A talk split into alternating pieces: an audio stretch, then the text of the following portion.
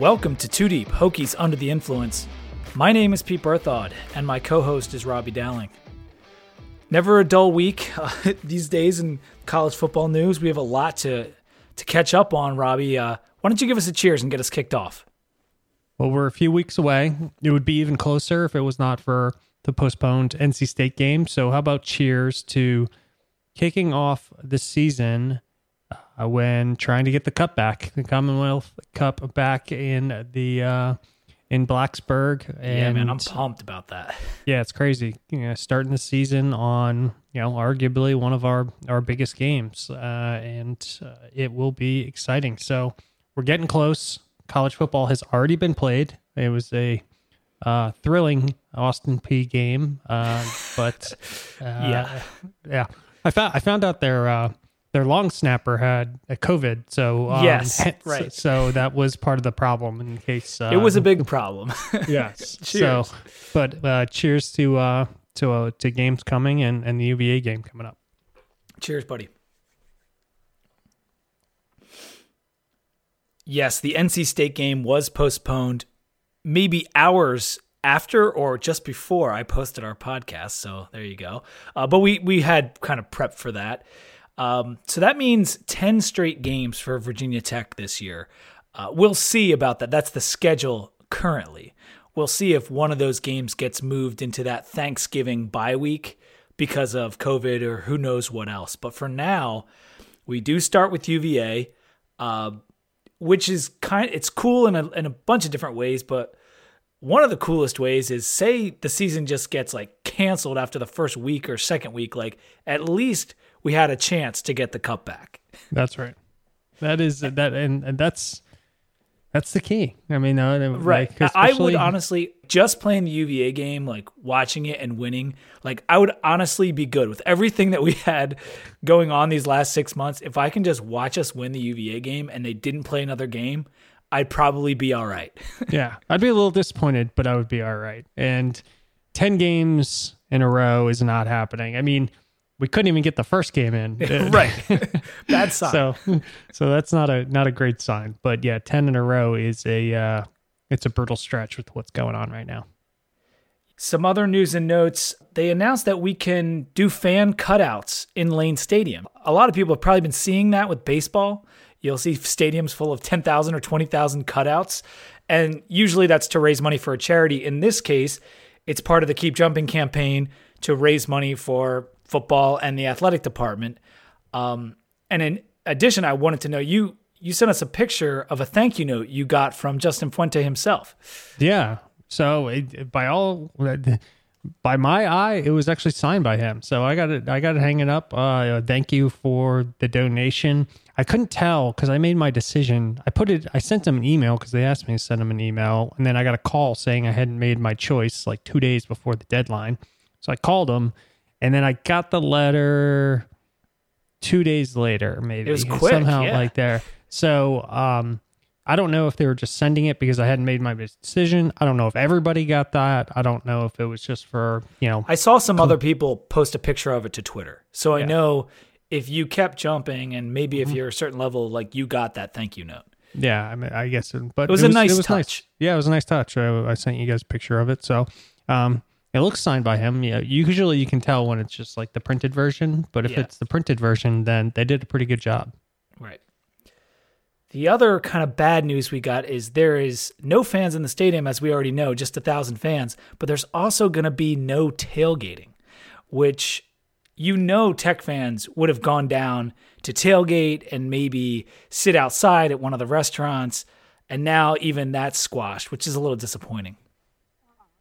Yeah, I don't, uh, I don't really understand that. I mean, it, it, I guess it would cause a lot of problems trying to keep you know can't have a certain number of people i forget what it is in virginia and the local ordinances of having you know that many people together but i feel like there wouldn't be that many people tailgating to the point where you could spread people out across all different areas and then have pockets of you know six to ten people everybody's outside. You could social distance. I don't. I guess it wouldn't be a full tailgate, but I think for some of the bigger games, you could get thirty three percent of a normal tailgate, maybe even half of a normal tailgate.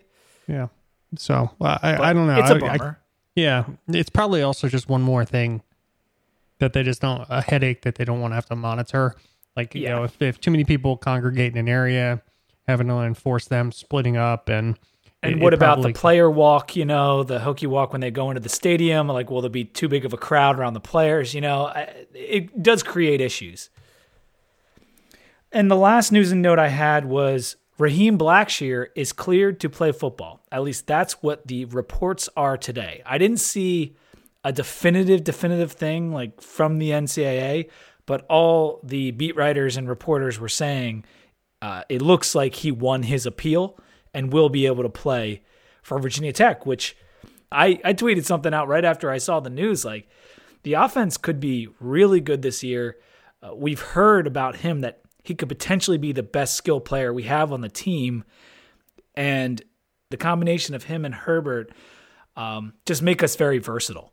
Yeah, absolutely. It- um, you know, it's too bad that we had to go through an appeal to get there, but at least one thing has gone to the, you know, for the Hokies as opposed to against it throughout all of these waiver processes and appeal processes. So I'm happy. Awesome to have him. Love the depth. Love the versatility. We talked about, you know, where he could fit in, whether it's running back in the slot. Uh, I think it gives us a lot of uh, options and um, you know, I'm happy for him. I- I- It's it's nice to and happy for the team to have something positive uh, pop on one of these waiver requests that have not gone our way lately, or Yeah. really at all. just to expand on on his role um yeah the slot absolutely jet sweeps like we've used Tayvion and Tre in the jet sweep game and that just puts them at a tremendous amount of risk Blackshear is a thicker player he's more of a running back and that frees up those guys to not have to put their body at risk so they can return kicks or do whatever else and potentially, if you play Blackshear in the slot, then maybe you can move Tayvion around some more too and do more creative things with him. So it, it's just such a boon for this offense to finally, and this team just finally something good went right for us. yes, finally, and it took an appeal to do it. exactly. Let's take a, a quick time out to mention our sponsor, Downtown Crown Wine and Beer in Gaithersburg and Dominion Wine and Beer in Falls Church. We talked about them last week. They have agreed to sponsor the podcast for this season. We couldn't be more excited about it. Downtown Crown is an awesome beer and wine store. It's right where 270 and 370 meet in Gaithersburg, and Downtown Crown's actually the name of the shopping center there. Uh, Arash, my buddy, and his brother run the two stores. Dominion's down on Falls Church, just past Seven Corners on Broad, and they have curbside pickup, online order. You need to follow them on Instagram too. I think that's the biggest thing I love about those two stores is they put so much of their products on social media to allow you to get excited about them or just know what they have in the store. And I, even though I don't live in that area, like I'll sometimes make a point to send Arash message like, "Oh, that looks good," or like, "I got to get down and get some of that." It, it's it's a great tool for just uh, seeing the wide variety of stuff they have.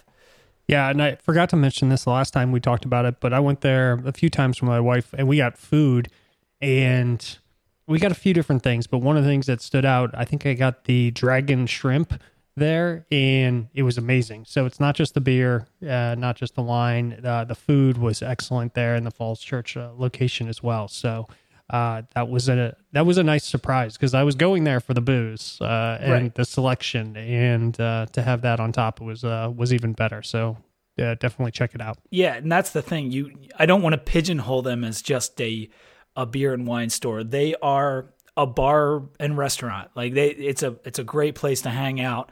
They have big outdoor setups at, at both locations and you can get crowlers as well. So make sure to hit up Downtown Crown and Dominion Wine and Beer for all your Northern Virginia and DMV needs uh, when it comes to beer and wine.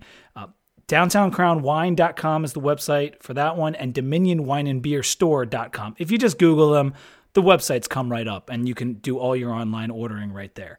They also have, Arash actually sent me a picture of this last night. Coors Light is making a seltzer because everyone is making a seltzer. It's coming out soon. And they have like every kind of seltzer at these at these two places as well. And that's the new the new thing that everyone's doing is the sel- I mean, it's unbelievable how many there are. It's actually kind of overwhelming, but uh, the, both those stores have you covered. the any any seltzer that you need if you're going, uh, hey, if you're trying to go low it's it's the way to go. Yeah, man. Most of them taste really good. I'm not gonna lie. The last little nugget I just wanted to talk about. Uh, we we went over the preseason rankings last time, but uh, the Athletic put out their top 76 for the best 76 teams in college football, the ones that are playing. Um, as of right now, we all saw that Big Ten thing. Who knows if they're going to try to squeak their way into this year? There were some reports about that. But for now, there are 76 teams that are going to play. And uh, in the Athletics top 76, they put Clemson number one, Notre Dame six, UNC 16, Miami 17, FSU 24, Pitt 25, UVA 26. No, you have not heard heard us yet. Uh, we are number 27 in their in their rankings. Um, and there were teams like SMU and App State ahead of us.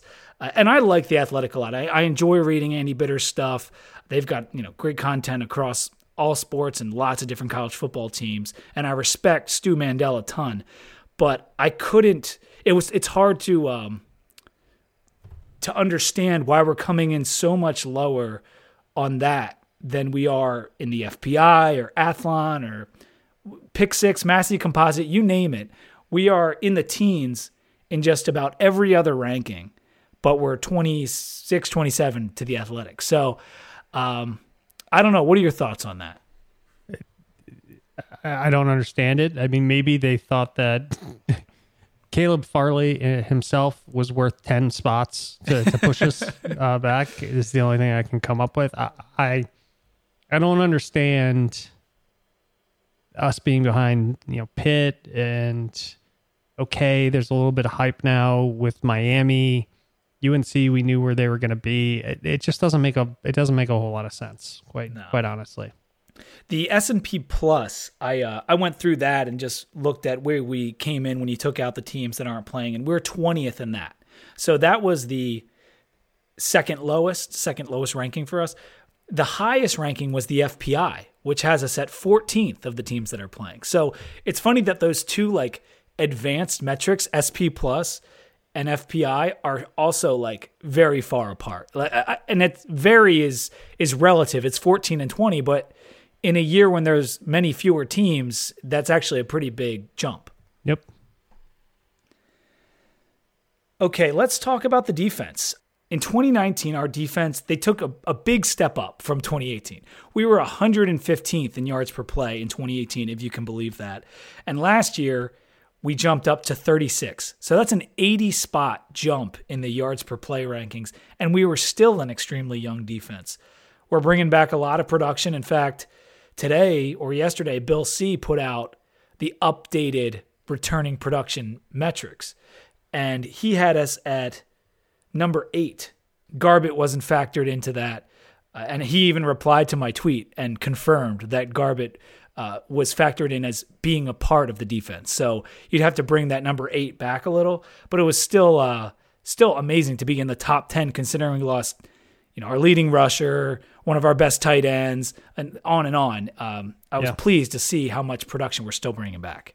Yeah, there's there is a lot coming back, and with a extra season of eligibility, uh, it seems like it will continue to be that way, um, depending on how people perform this uh, this season and and who decides to make make moves and, and move on with their career. But it's exciting for for this year and and moving forward. So technically, we have eight starters back in 2020.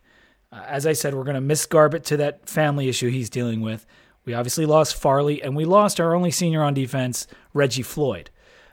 But we're adding what I would consider to be some starting caliber players in Justus Reed, who was sensational at the FCS level, Devin Taylor, also sensational at the F- FCS level, both all American kind of players at that level, and Devon Hunter, who had to start a few games for us. So I guess by definition, he is starting caliber. Hmm. So, in a way, if those Reed and Taylor can find their way in this defense, you know, we, we could be bringing back you know almost 11 starters like almost all 11 positions. It's it's not exactly the same because you know those guys are going up a level in competition but long story short we're bringing back a ton of guys who've played a lot of football.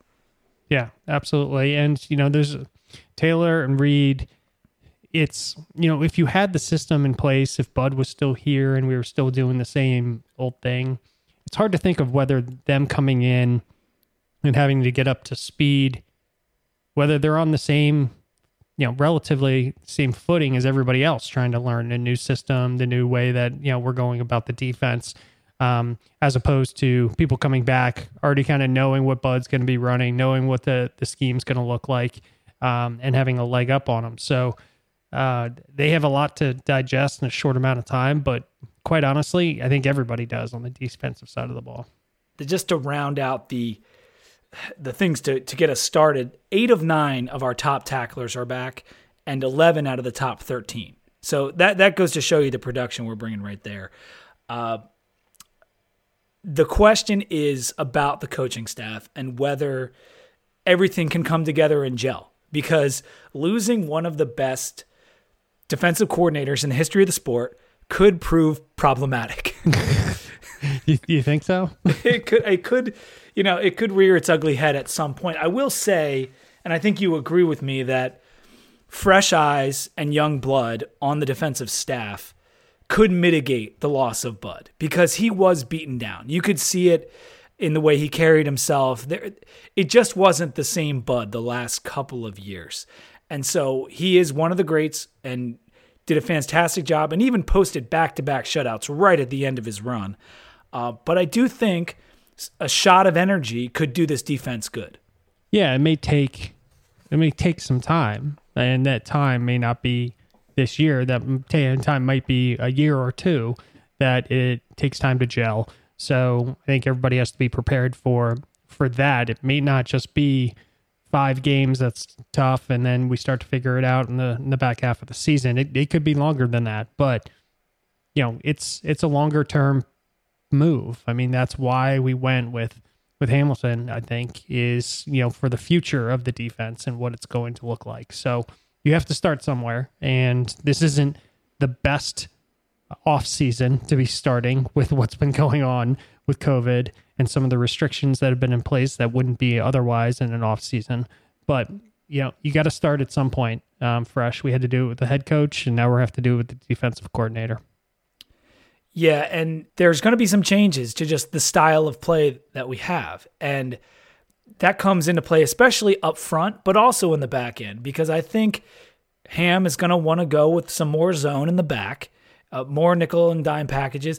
And I, up front with Teerlinck, there's going to be a different strategy. It's not going to be the typical Charley Wiles style that we've seen. And French put out a great article on that back in June, just about the new D line approach and what we should expect from Teerlinck. And the key to what the article kind of said was Teerlinck likes to utilize undersized and explosive three technique DTs paired with bigger, twitchy nose tackles. That's in the middle. And a three technique defensive tackle, for those that don't know, just means that the defensive tackle lines up on the outside shoulder of the guard.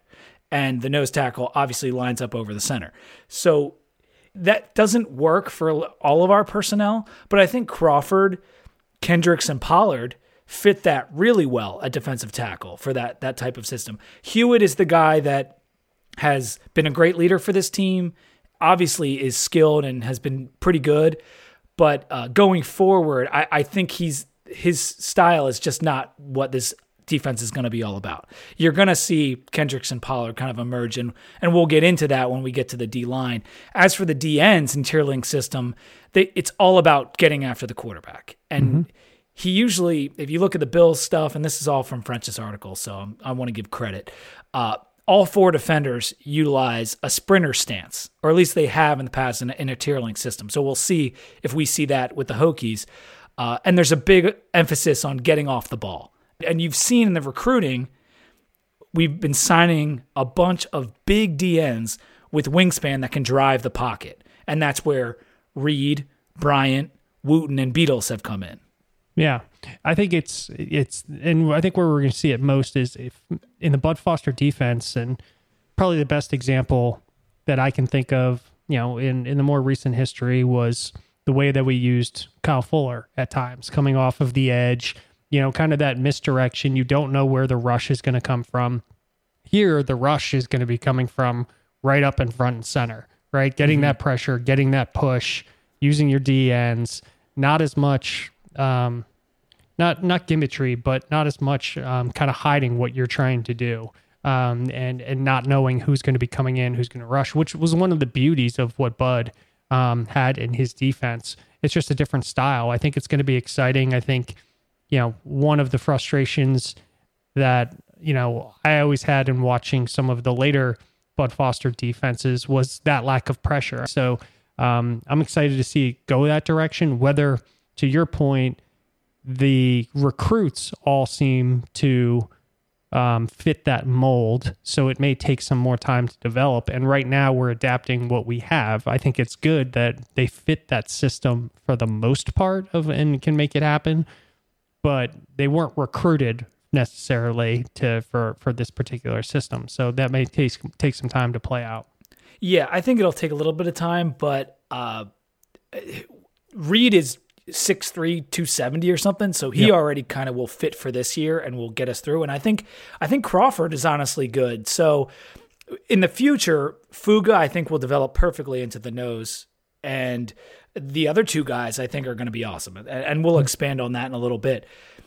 Defense overall, I think the talent and the depth are there for this to be an elite group for us this year. This side of the ball could be seriously be elite, but it depends on three things. And, my three things were whoever the number two corner is and how good they are, the safety whip development, because we need to develop at that position, and generating more pass rush. And that's kind of just what we went over is we could not the last two years, the pass rush, getting sacks from specifically D linemen has been severely lacking. And so yeah. that has to improve this year. No, I, I definitely agree with that. I mean, yeah, if you look at the sack numbers, you know, Ashby and Conner had as many sacks as you know Belmar, Crawford, and Hewitt. I mean, uh, it's it's coming from it's coming more from the linebackers. Absolutely. Um, so I want to see it just like you alluded to. I want to see it coming from from the D line. Let's start going over these position groups, and we'll do a, a beer break after we get through the DBs here. I think the DBs could be good this year. We need more from the safeties, as I just talked about. Our key losses were Farley, Floyd, and Ladler. If you'll remember, Ladler transferred. Uh, he had been passed up uh, by Chamarri Conner at, at Whip, uh, but nevertheless, it is a depth loss. So um, those are the three guys we lost. And a key note with the defensive backs this year: there is no more rover safety. it is the boundary safety, is what it's called now. Uh, yes, uh, we'll all have to get accustomed to the, the new name that we've we've used for years. I think we will be good with Devon Hunter and Divine Deablo. Obviously, bringing back both guys with experience. And Conner, we're going to talk about with the linebackers but he's kind of a kind of a third safety playing the whip position, and, and we'll get to him. Deablo was second on the team, 84 tackles, 42 solo. He had that sweet fumble return versus Notre Dame. He had an interception and four and a half tackles for loss from from your free safety is pretty nice. Hunter made the two starts. Uh, UNC, he had eight tackles in that game, and he started the Notre Dame game as well. And he's played in a surprising 27 games at Tech. Can you believe that? Mostly on special teams, but I, I was shocked when I was going through his, his bio that he's played in 27 games. This should be the year that he breaks out. I know. We've been saying that for a while, ever since ever since all of the hype around him getting recruited. We've been we've been waiting, but um, he's in he's in a real position of need. I mean, he's the guy at the position now. He's he's going to be the starter. I think, you know, he's got tons of experience under his belt. All of those were not starts, but you know, he's been on the field enough. He's matured enough. I think this is a, a good time. And he's got Deablo back there with him who, you know, he had his own kind of struggles in developing into that position and then really started to turn it on and um, over time. So I think between the two of them, um, they probably have had a lot to teach teach each other, and and I think we have a, a it's it's not our strongest position by no. by far, and so I do have concerns there, and it really depends on how they how they've developed in the off season. If Deablo can build on what he was really doing um, doing last year towards the end of the year, but we'll we'll see. it's a low floor, high ceiling position, you know, hmm. because they they could be a disaster or they could play at their highest level and be incredible and take this defense over the top. Uh, Deablo is a fantastic player sometimes. Yeah. He just needs to be more consistent. He his lack of consistency is infuriating because I, I swear you'll watch half a game and you're like, what is wrong with this guy? And then he'll do that fumble return and make a great play or something. You're like, okay, he's totally redeemed himself. like, yeah, it, it, it's it's really weird with him, uh, and I've just been let down because he has he had so much hype. He he's huge. He looks like the mannequin you put the jersey on. You know what I mean? He's just like built, and he does make some great plays, um, but he has never put it all together for a whole year. Yeah, and so, then there's other plays yeah. that he's five yards out of position, and it's mm-hmm. just you're you're like, where where is he? What what is what is he doing? so, um, but and then other times he looks phenomenal. So that I'm hoping is where you know he keeps those great plays in place, and then really just develops on that consistency because if, he, if he's consistent and even marginally more consistent than he was last mm-hmm. year, then he'll be really, really solid for us this year. The word on Hunter is that he has been looking good in camp, and we know that he can hit. It's it's all about his coverage skills and just I, again being in the right position. And this is going to be a big test for Hamilton because he's still coaching those safeties. He was the safeties and whips coach last year. And yep. Reggie Floyd didn't really get better. And yeah. Deablo, like we said, has been inconsistent. So Ham has something to prove here too. Uh, can he actually coach these guys who we know have talent and we know have physical gifts into being as good as they should be? And yep. so I- am looking forward to seeing these guys play. Like I said, the ceiling is high. So I, am hoping we can get close to that high ceiling. As for the backups, Tyree Rodgers, that's a good solid backup at free safety. And uh, redshirt freshman J.R. Walker is the boundary backup, but I think he's the free safety of the future. Uh, but I think he can play both positions. So we've got some nice depth. Uh, and Keonta Jenkins, the true freshman, was making some waves in camp as well. I think guys like that are going to be more likely, um, especially with the free year of eligibility, are more likely to see the field. That's one of the keys, I think, for, That's a for great this point. year. So um, I wouldn't be surprised if maybe it's garbage time, whatever it is, um, to see, see those Jenkins guys out, out there. Yeah, to, to, see people out there to to give them experience. I mean, you might as well take it take advantage of that of that free year. Let's move over to cornerback. With Farley gone, cornerback's definitely more of a concern. Uh, but it's in a far better place than it was a year ago when you think where we were coming off of with the corners from 2018. Waller really needs to step into the number one role. Uh, that obviously needs to take place, and I think he will. I tweeted out from the Two Deep account uh, all of the PFF stats from Pro Football Focus about how good Waller was, and he his coverage grades were incredible. He forced incompletions 31% of the time. That was number one in college football. Uh, and it's hard to say because I don't think they necessarily rate the quarterbacks that you're facing. But nevertheless, Far- Waller has a, a lot of potential. The coaches love him. Going into last year, they said, you know, we're not sure who's number one. Like, it, I think Ham even said it, it would be a good guess to say Farley's number one, but uh, you know, we don't know. So that that shows you how good Waller is. They think he he was it was one A and one B. Yeah. And so I think he can be the number one. It's who will be number two. And and the candidates there, we, we have some good guys. Yeah, I think it really you know, Waller had between Waller and and Farley, you know, you had both of them back there. So I think it benefited, you know, both of them that you you really didn't have you know, your top cornerback, and then you could kind of pick on the other guy. I mean, you really were put in a tough spot as a cornerback to to throw out there. Now Waller is out there. He's the guy. Um, he doesn't necessarily, as we know it right now, have somebody to the to the talent level of of Farley on the other side, and that's where I think you know Taylor may come into play. The transfer from Illinois State seems like he could be the guy, has experience on the field. Um, and I, th- I really think Waller's production this year is really going to depend on CB2. Whoever that other person is, I think is going to really dictate what the upside is for Waller. Because, I mean, Waller would have been an elite cornerback and been talked about, you know, not as much, but a lot if it wasn't for the fact that Farley was just so so Yeah. so good. I mean, that's, so athletic and so, and so fast and all that kind of thing. Just a little bit more flash from him, but yeah, I, I agree. Like if Waller was the only was the top corner last year, whoever was second would have been getting picked on a ton. You know. So the the candidates other than Taylor are Brion Murray and Armani Chatman, and Chatman got to play a lot last year. He played in 13 games actually, registered 22 tackles, two pass breakups. Uh, he even wore the number 25 versus Notre Dame and posted five tackles.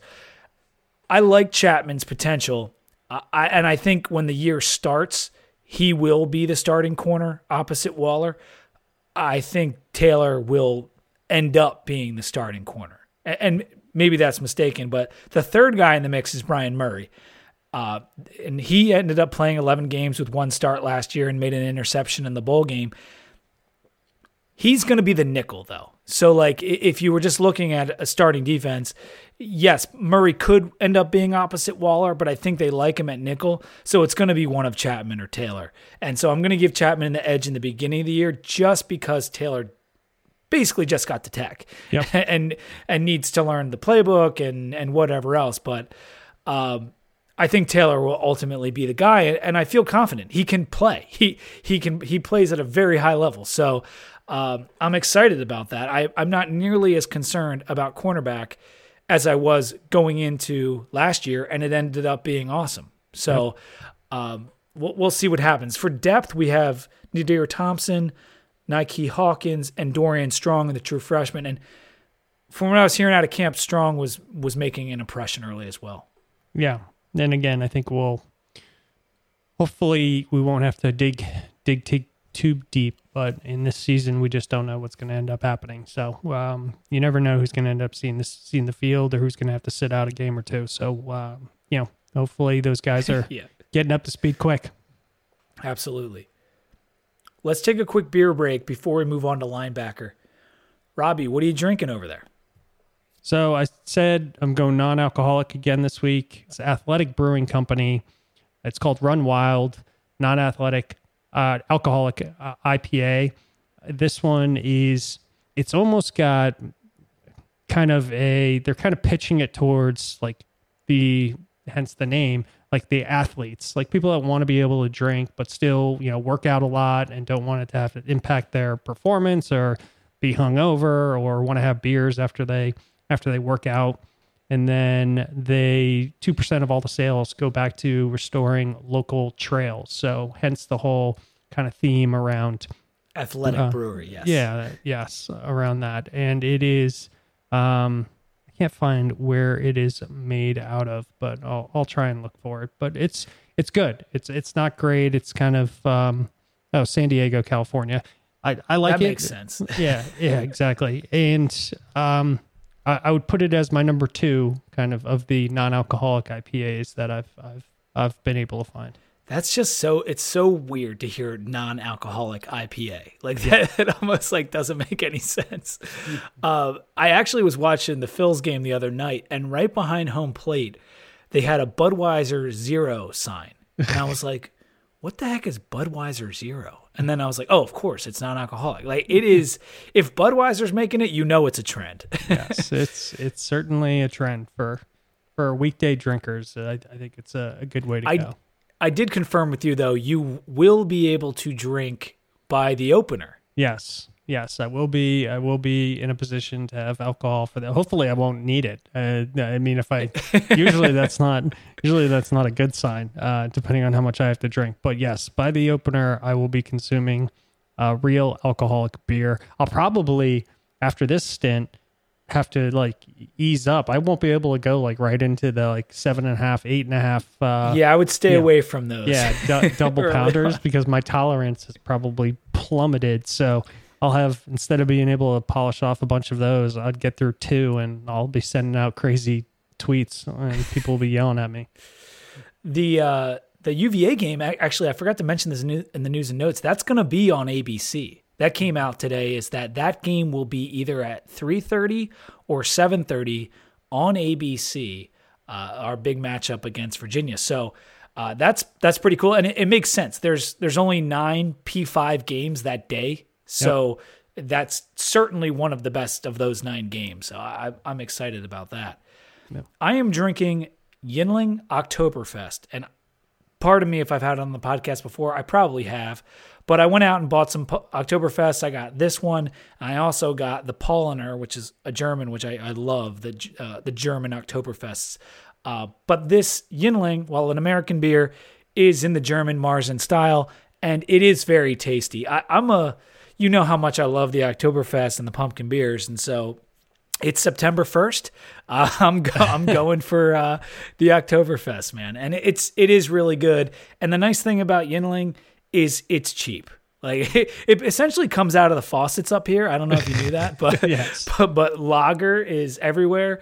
And the Oktoberfest, I think I paid eight ninety nine for a six pack, which doesn't sound cheap, but like if you're looking at craft beers, like they all cost 10, 11, 12 bucks a six pack. So more than that. So they've yeah. gotten up to like 14 bucks now. I will say yeah. all all the non-alcoholic beers come in at like 9.99. That's the price. So to get your alcohol free beer, you're saving probably two to five bucks. Uh, I would say on on average is is that's because you're drinking beer flavored water. that's that's right. Or hot, yeah, hop flavored uh, water is definitely what it, it is right here.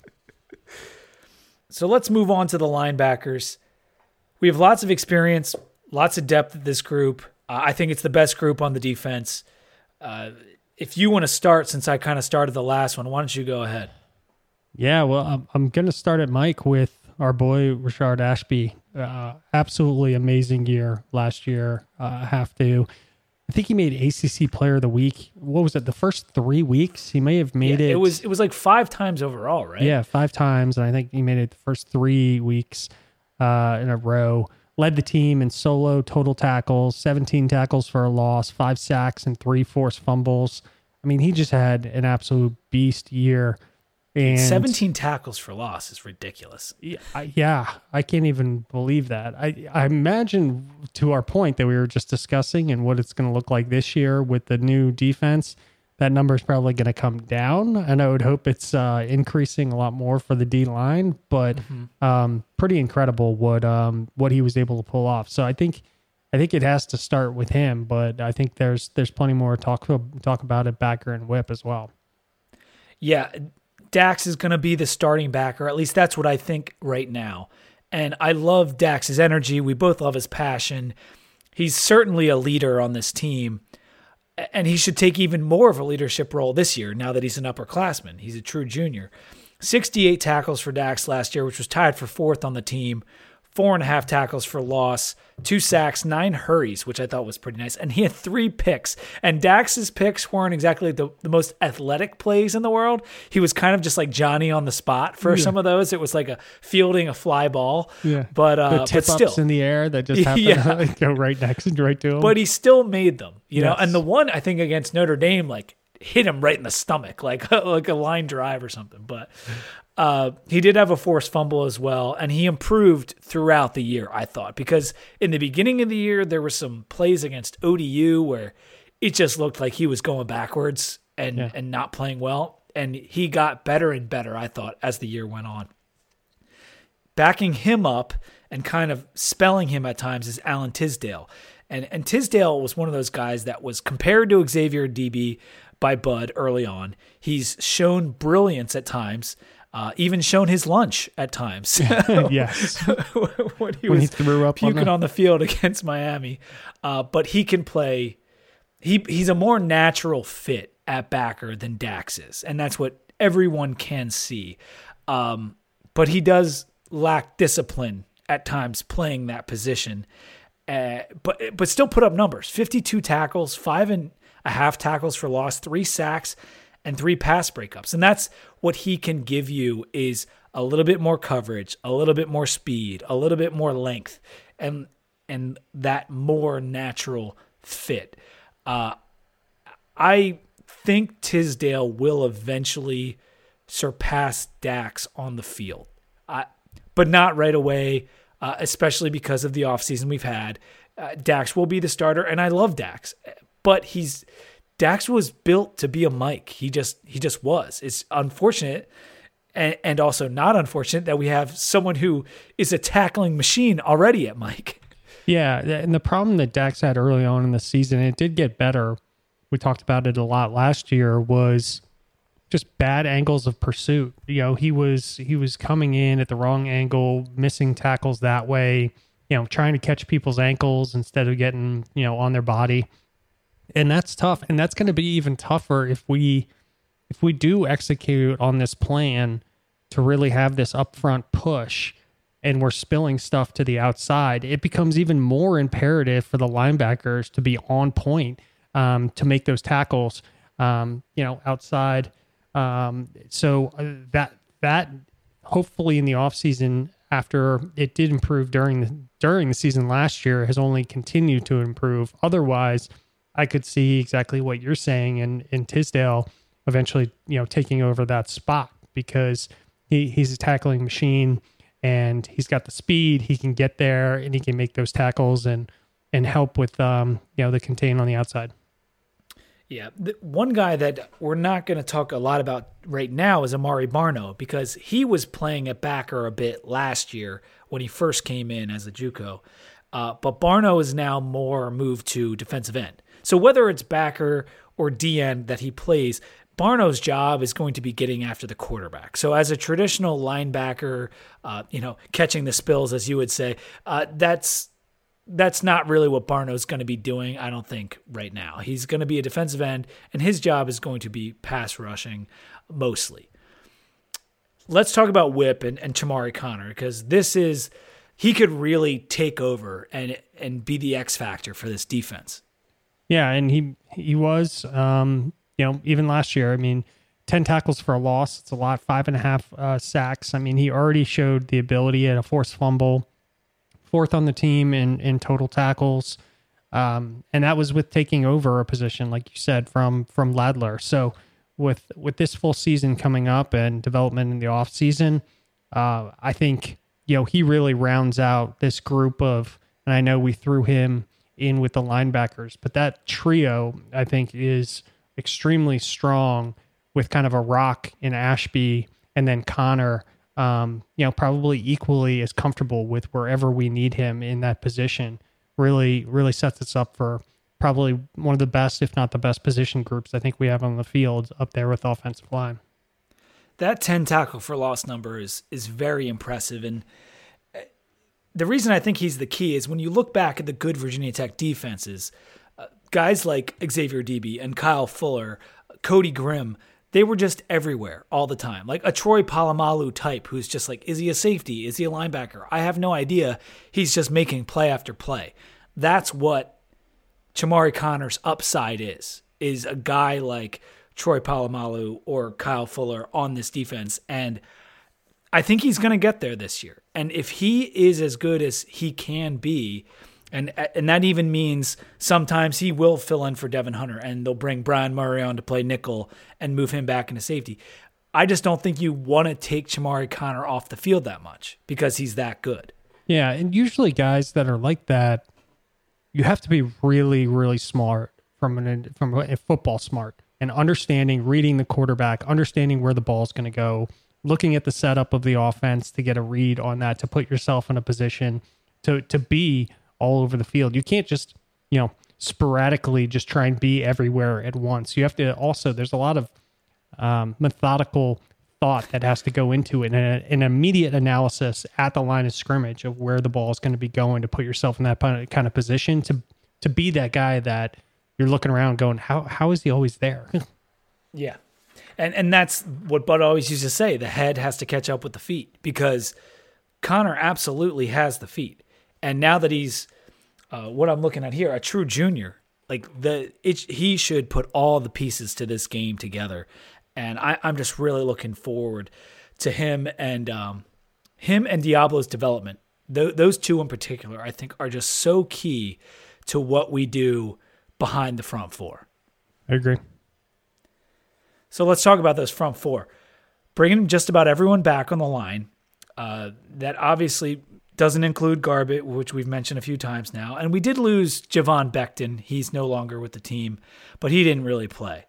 So, with bringing all those guys back, after all the changeover we went through last year, we should have a huge leg up. But with the new system and the fact that we didn't generate a lot of pressure, there's still a lot of questions at this position. Yeah, I think um, you know it's it's going to end up. I I feel you know if I have to look at the DTS versus the DNs, I feel a lot more comfortable. Um, interestingly, with the, the defensive ends and, and what we're bringing out on the field this year than I do at the defensive tackle spot. Um, just with that change in particular to the to the scheme, I, I really like Crawford. I really like Hewitt.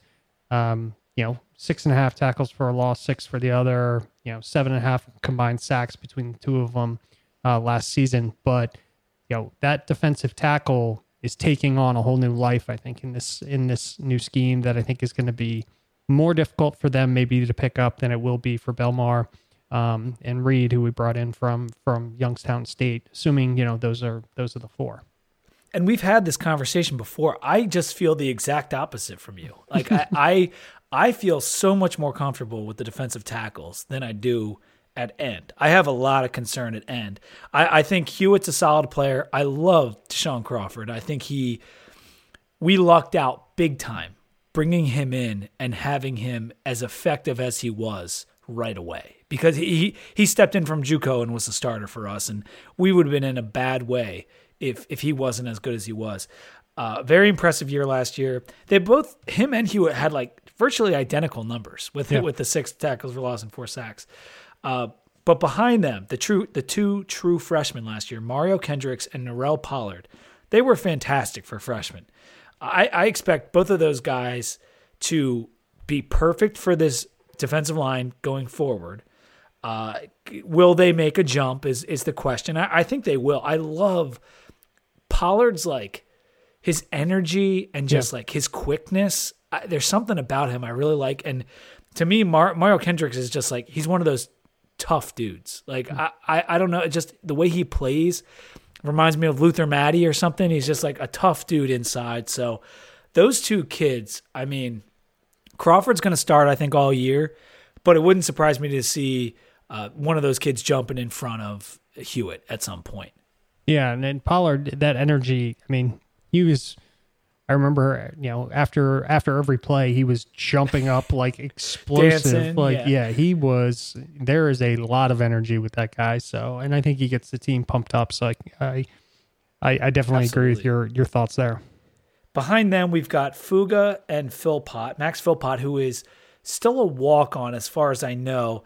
Uh, they round out the depth, uh, but they'll both be factors down the road. I think Philpott was I think he's a preferred walk on, but he's good. And and Fuga, as we were talking about earlier, I think he'll be a perfect fit for nose tackle in a year or two. We'll see. Yep. Let's move to the ends, the guys who you feel more comfortable with. That's Belmar and Justus Reed. We talked about Reed's size. Those two are the clear cut starters. Uh, but behind them, there's there's still a lot of question marks. Uh, Eli Adams and Jalen Griffin they both have a chance to make an impact. And Eli is one of those kids that we've been kind of waiting to break out because he was earmarked early. Uh, what do you, what do you like about these defensive ends? What what am I missing? I, I me it's just the for me it's I think it's just the scheme change. I just I think there's a little bit less if the if the pressure isn't coming up front and we don't have that push that we're looking to get that we've been lacking quite frankly um, you can still make it up for it on the end as long as you're taking and you have you know the right you know if you have speed if you have long arms like reed does if you can shake off tackles you can still kind of do some damage. For me it's not so much the players as it is you know the change in what we're trying to do up front. I think it's just going to be easier for those guys to to adapt to the system than maybe what we're trying to do at the at the tackles. But you know so if i had to guess you know I would say the overall talent, I would agree with you at tackle is probably above that on defensive end. I just think the defensive ends are going to have an easier time getting up to speed with what they need to do, or at least it's going to be less visible and watching the game with, you know, if we're getting stuffed right up the middle and we're not getting any pressure and we're, you know, that's kind of part of the, you know, the thesis here. It's going to be pretty obvious. It's going to jump off the screen. So that's that's probably where my head's shaking out. But I would I would probably lean towards the talent at the DT spot. I'm just not sure how it's going to shake out on the field. Well, I will say Justus Reed should be the real deal. This the, he's huge, and the stats he put up at Youngstown State were amazing. 19 tackles for loss for him, 13 sacks last year. So he's a huge boost. And think about if we didn't have him now that Garbutt's out. I mean, yeah. thank thank goodness we got him. So he could be this year's DaShawn Crawford. Comes in immediately as a starter and hopefully balls out because that that's what we really need him to do that. Eh, Belmar, great effort guy, uh, great, you know, like just like kind of keeping the status quo, but like he doesn't, he's not dynamic. You know what I mean? Yeah. Reed has a chance to really get after the quarterback. And, and I do understand what you're saying with the scheme change. It will affect the defensive tackles more than it'll affect the defensive ends. And so I, I agree with you there.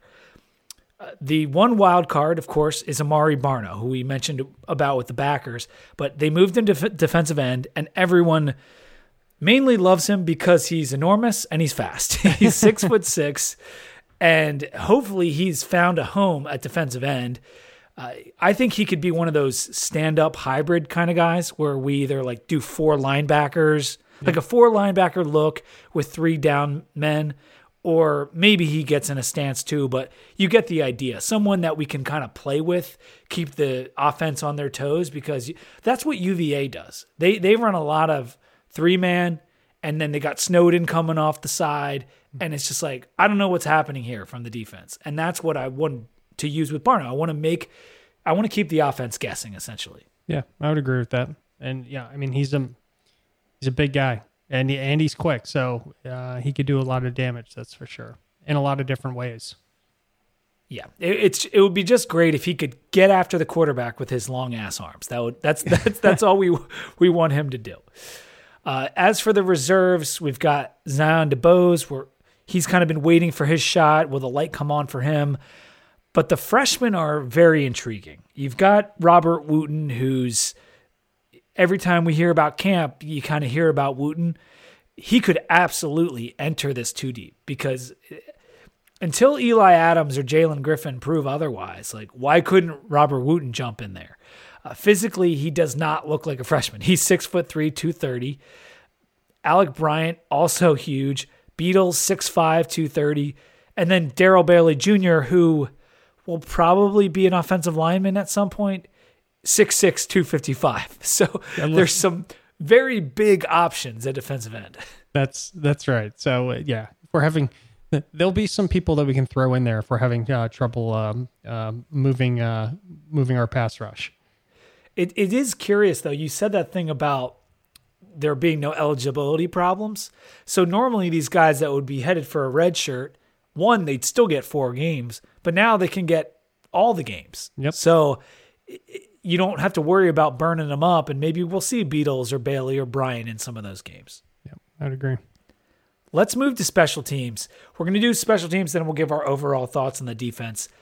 Last year, special teams was number 28 in the S&P plus, but this year I think they're going to move into the top 10, and and that's some of which is uh, less teams, but I also think they're going to make a big improvement. Just think about the more veteran guys we have on the team a more veteran team equals more veterans on special teams yep. and guys that know how to do blocks, know how to get into coverage, all that kind of thing. And then you look at our returners, and it's no longer Keshawn King as a freshman. You know, Keshawn King, the number one guy kick returner right now, he has experience. Blackshear and Herbert, older players, they have experience. Those are going to be your kick returners. And punt returner, Tayvion Robinson already impressed me a ton as a true freshman. I can't wait to see him do it for a full year this year. Yeah, and the special teams could take on a lot of different styles. One, more veteran team, you can have more veteran guys out there. The free year of eligibility, you can you can have guys out there um, that may be young but athletic, and you know that they can do it as a you know a gunner or whatever the case may be. Somebody that you would say, hey, we can't put him in you know, for more than four games. But if he's good, he's got speed and he can tackle or he can get downfield or, you know, he can make blocks, you can have people out there that maybe you wouldn't have otherwise. Yeah. I, I wanted to point out that when we had Tayvion Robinson returning kicks instead of Grimsley, we went from less than five yards per punt return to 14 yards per punt return. So it was just about triple the returns uh, when when Tayvion was out there, and it was so evident. Grimsley couldn't even catch the return last year. So having Tayvion or whether because the other guys working out there, it's it's Herbert, it's Blackshear, it's Hodge, and it's Tre Turner, and, and you'll and a lot of that is some of it's sure hands like Hodge and Turner, like you're just looking for sure hands there. But uh, any of those guys mm-hmm. will be better than Hezekiah Grimsley, and I, and I'm not trying to rag on him. It's just he he wasn't mentally suited for doing punt returns. Yeah, there was times he was going backwards. There was the drop balls. He looked spooked at other yes. times. It was he was he was not made for for that position. That's for sure. Let's talk about our kickers. We've got Brian Johnson, senior kicker. That's always nice to have a senior kicker. He tied for 26th nationally last year with 19 field goals made and was 82% on those field goals. However, he didn't miss a field goal in November or December, 12 for 12, and he didn't miss on the road, a perfect 9 for 9. He's also made 24 of 24 kicks inside the 40 the last two years. So he is automatic inside the 40. And he even improved his distance last year because he made that 54 yarder at one point. So I feel very confident with Brian Johnson. Hopefully he can get that distance out even a little bit further. But just having a guy you can count on when you get to the 23, 25 yard line, that that is huge. And we have uh, Romo, the guy who just earned his scholarship, as our kickoff specialist. Yep. I think, um, I mean, Brian Johnson was excellent. And I, I expect the same, you know, this year. I mean, he's, um, and it was at key times that he he put you know things through the uprights that we really needed. So as a senior, I think he's going to be you know, hopefully as outstanding. If he just has the same season he did last year, that would be excellent. And if he improves yeah. on that, then you know he's going to be one of the tops nationally. Speaking of excellence, we have to get last but not least Oscar Bradburn. This this guy was a Ray Guy semifinalist last year, eighth nationally in punt average at 46 and a half yards per punt. He's a boomer, man, and I am so happy to have him for one more year. So uh, we are we are set up at special teams to just kick butt. So there is no reason with James Shibest at the helm that this shouldn't be a top 10 unit with these 76 teams. I, th- there is no doubt in my mind. Yeah, I'm not sure Oscar can, and hopefully he proves me wrong, can even improve on what he did last year. I mean, he was so good. I mean, he was just booming punts. And at one point, he was, I think, second in in the league. Yeah, he, he was higher than the eighth. Yeah, at one point he was he was definitely higher. Yeah, and um, I mean that's just impressive. I mean those those Australian kickers, man. that's right. Okay, so let's go back to the defense and give our overall thoughts here. I think the linebackers will be a steadying force for the defense. Uh, D line has to get more pressure. We emphasize that. And Deablo has to be more consistent. There will be hiccups early on, without a doubt, uh, due to the new faces and the coaching staff and all that stuff. Um, and even our buddy Joe, he he expressed our concern. He was like, "Is no one worried about the defense?" and and we are. I guess I'm a little worried, but with Tracy Claeys, and I, said this on a previous podcast, having someone like Tracy Claeys who's running the linebackers, who's had really good defense at multiple stops in college football just makes me feel better about having a very young defensive coordinator in Hamilton. So you can have your energy guy, you can have your young star, but in case he struggles at times, you do have the savvy veteran coach, and that makes me feel good about the whole thing. Yeah, and at the at our strongest position as well in terms of what we have. So, um, Tracy Clay is coaching those linebackers, I think, can help make up for faults maybe in other portions. Not all of them, but for some of the the mishaps that maybe happen in uh, up front or in the secondary. So I think that's that's key. Um, and his ability, he's seen a lot over his tenure So his ability to adapt to try and help fill maybe some issues around and solve those problems, I think, is really important. We were less of a victim of the big play last year. If you remember back in 2018, we, we just gave up so many big plays. We were actually 119th out of 130 teams in 40 yard plays. So we moved up to 80th, but there is still room for improvement regarding the big play. Um, we were 39th in defensive S&P plus last year, 46th in scoring D. I, I think both of those numbers should come down uh, towards the top 25 in a normal year. And this year, I, I honestly think this should be a top 15 defense, both in yards per play and S&P plus. Is that being unreasonable, or do you think that's right? Uh, uh, it's tough to tell. I mean, the the coaching staff change it does give me some concern. I think I think one thing I'm more certain of saying is I think that that the longer plays are going to come down dramatically. Those longs, I mean, Bud Foster was well known, and we talked about it for years that he wanted to, you know, always have the extra hitter was you know one of the common themes, and you know he wanted to really kind of you know shorten up the field keep it a, generally in front break of him, but, but, not bend. Yeah, exactly. It's, that was like it. he would he would more likely give up the big play yeah. than give up like a, a goal line stand. Yeah, he would rather have 19 plays that go for one yard or a yard and a half, mm-hmm. and then a 40 yard or 50 yard play than the other way around. I think we're going to see a defense that's more focused on bigger small chunks here, you know, but hopefully is it brings and that down will come the with the more zone uh, coverage. Yep. So I think I think that's one change, which honestly might be a little bit frustrating at times. If you're watching that series of 20 plays, you might be a little bit more frustrated on the 19, right? Than you than then than you would be otherwise. Um, but at least you're not throwing your moat through the TV on the uh, the 40 yard play. Yeah, I'm not trying to overlook the changes to the staff because we didn't have a spring. But think about all the teams out there that changed their coaches, lost 50% of their team, and had no spring. Like at least we didn't do that. We uh, some of the coaches are the same for one on the defense, and for another, we didn't lose 50% of the team. So yep. uh, we have everything going for us to do well with this transition and with COVID. Uh, but it doesn't mean that there won't be issues. Yep. Absolutely. So I have a couple questions for you, and maybe we should do uh, another beer. Do you have another beer that you're drinking? I do.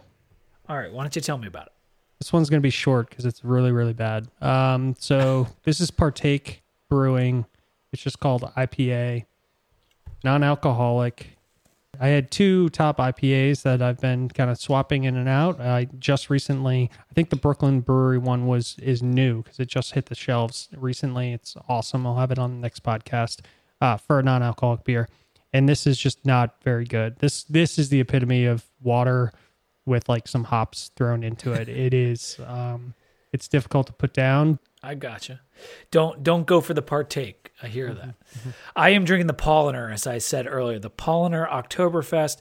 This one's a little bit more malty than the Yuengling, uh, but I prefer it uh, j- just because it's your traditional German uh, Oktoberfest, which is, uh, for the most part, I've tried a lot of them. They're all very, very good. This one is one of my favorites.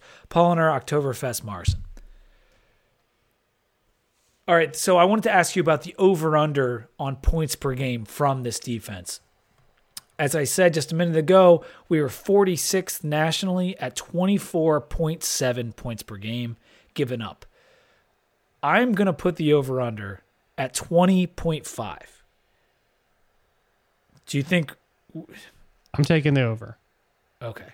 So I I hate to be the Debbie Downer here, but I'm going over the 20 and a half I could see it being around the 24 that we had last year, um, which wouldn't be, would certainly not be great and not that much of a step in the right direction. I think that that you might be foreseeing. I'm just I'm just a little bit more conservative right now with with what the changes are in the coaching staff, and I got to see it play out for a game or two to really have my arms around it. And I'm hoping to be pleasantly surprised and and have it look seamless. But for for right now, what I'm looking at, I'm going to take the over on the 28.5 and maybe this 20 and a half is is a little too ambitious.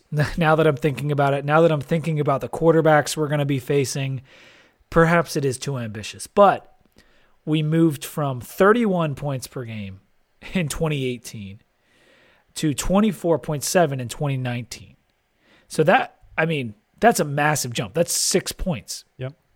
Could we make a 3 point jump this year we we could yeah. Um, so that would be about 21 and a half. Uh, I'm going to take the over two. I probably should have moved this line a little bit, but I think when I was writing this up, I was very excited. But nevertheless, I, I do see the ceiling of this defense is 20 points per game. Mm-hmm. Like that, that is where we could get to. I think they could be that good. It just, that means everything came together very, very well. I'll also just add that, you know, people have talked about the difference between past seasons and this season. And, you know, we have 10, regardless of what you think of ACC teams at the top or the bottom of, of that, 10 ACC caliber games is is a lot. I mean, it's it's rough. The you know you don't have your cupcakes, you don't have your off week. You know, those, it, yeah, yeah. So that yeah. um, it's going to be unique. It's going to take a toll on the guys. Um, I think. I mean, the SEC is going to beat the hell out of each other. That's for sure. But uh, in the ACC, it's going to be it's going to be tough. You're going up against you know good caliber, decent caliber teams every week. I wouldn't say it's way more difficult, but I hear what you're saying. It, yep. It's conference games. Every game is very important, and um, it could lead to more points and etc. But I have one other kind of question for you before I do a record prediction which side of the ball will have the better SP plus rating, our offense or our defense? that that one was tough because our our offense always seems to trail. I for the first time I don't know if we ask this question every year, but maybe we no, do. I don't think we've ever asked it before. I this if we were to every single other year, I I guarantee I would have said right, defense. That's why we didn't ask it. so this year I'm actually going to say the offense is going to have wow. it better. So, um, again, that ties in a little bit to my points per game comment. You know, the the coaching staff, things like that. Hope I'm I hope I'm dead wrong, but um, that's that's what I'm thinking at the moment. Yeah, I'm gonna I'm gonna go with the defense. Can I go with special teams? yes, you can. You can. no, I'm gonna go with the defense. I think they're gonna edge out the offense, but I think that's gonna be a very good thing because I think the offense will also be, as we said, top third. So that means a top 25 offense.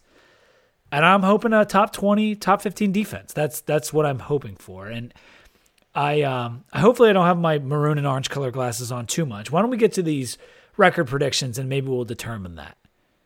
There's no divisions this year, so it's uh all or nothing, if you will. Uh, you got to be top two in the record. I don't even know if they've come up with the tiebreaker scheme yet or not.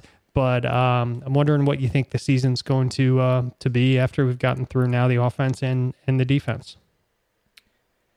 I'm going to go with an eight and three record overall and seven and three in the ACC. So obviously, I think we're beating Liberty, but I do think there are three losses sitting out there in the ACC. The likely wins NC State, Duke, BC, Wake, and Liberty. So that's that's five and zero. Oh. Likely losses: Clemson. That's the only likely loss that I have. My toss-up games are UVA, UNC, Miami, Louisville, and Pitt. So that's a total of five games. I think we go three and two in those games. And so if you if you give me the toss ups, I think we come out on the on the winning side more often than not. Um, and that would put us at eight and three. And and yeah, sure, we could lose three and only win two, and then and then you're at so. I just think that this team is too good to go seven and four. I, I really do. I think we have the best depth we've had in a long time. We have some of the best skill talent, especially at the running back position we've had in a long time. We have a returning quarterback who we both really believe in for the first time in a long time. Eight and three should be the record. What's yours? So I I had us going seven and three because I have a feeling Liberty's going to end up getting canceled, but that's just that's just my my thought. So that would so you could call that eight and three. Um, it- it- so same place. So I had losses against Clemson and UNC, UNC being in Chapel Hill. Then I have my swing games for me and my thought are Louisville and Miami. Um, so I I I hear people starting to get pumped up about Pitt and you know what they're going to do this season, but I didn't consider that. So those were my my swing games. Um, I could see us losing either one um, or two of those. I'm I think we're going to win one and potentially lose one. So you have a loss against Clemson and then UNC and then either Louisville or or Miami. I think Miami really just depends on on what happens with the quarterback position and you know the hype that's going on down there. So Miami could be so good, or they could be a disaster. Yeah. and that's every Miami team for a decade. it's it's gotten longer than that. yeah. So I, I I'm I'm with you, man. Um, we, we're on the same page then. We both think seven and three ACC record. yes, and yeah, eight and three overall if that Liberty game you know holds holds true. Yeah. Uh, it's just such a big test for Fuente. We talked about Ham's test, but managing this season and all the crap that could happen and losing players for some games and having to adjust, being flexible. Fuente has talked about being flexible and his coaching prowess will really show up this year. I think, and that'll happen across the country. Like the good coaches will shine and the micromanagers and the poor coaches, the guys who are too rigid, they will fail. And so I I'm hoping that we're on the right side of that. I actually was thinking yesterday like Fuente's going to do great this season. Like I actually think this suits him well cuz he's a younger guy and he learned from mistakes of the last couple years and things are going to go right for us this year and I think he's going to be good and flourish. Um but it's it's so hard to know, and and that's why we're gonna we're gonna learn a lot. Yeah, no, I I totally I totally agree. Things are going to be shaken up. Games are going to be canceled. Um, yeah, games are going to be moved. You're really going to have to. Players are going to be out.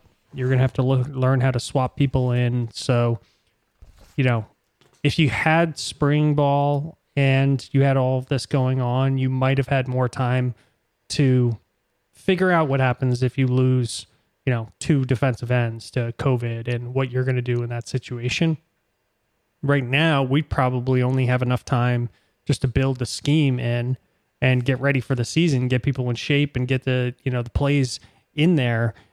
You, you know, unless unless people are not sleeping, I don't even know how you could get to the point where you're thinking through all the contingencies that would happen. So you're going to have to be able to adapt on the fly. So I do think that that's good for for a coach like him. I think there are some coaches out there that are really really going to struggle and then the top teams aren't going to really care because you know, Clemson could lose a whole bunch of players and they're going to put somebody in that's still better than the guy that you have on the other side of the ball. That's uh, that's uh, the, At least talent wise, yeah, yeah. exactly. So, you know, I think that you know those teams will be fine. It's when you get beyond, you know, the top ten teams, that's where it's really going to shake out in in the coaching.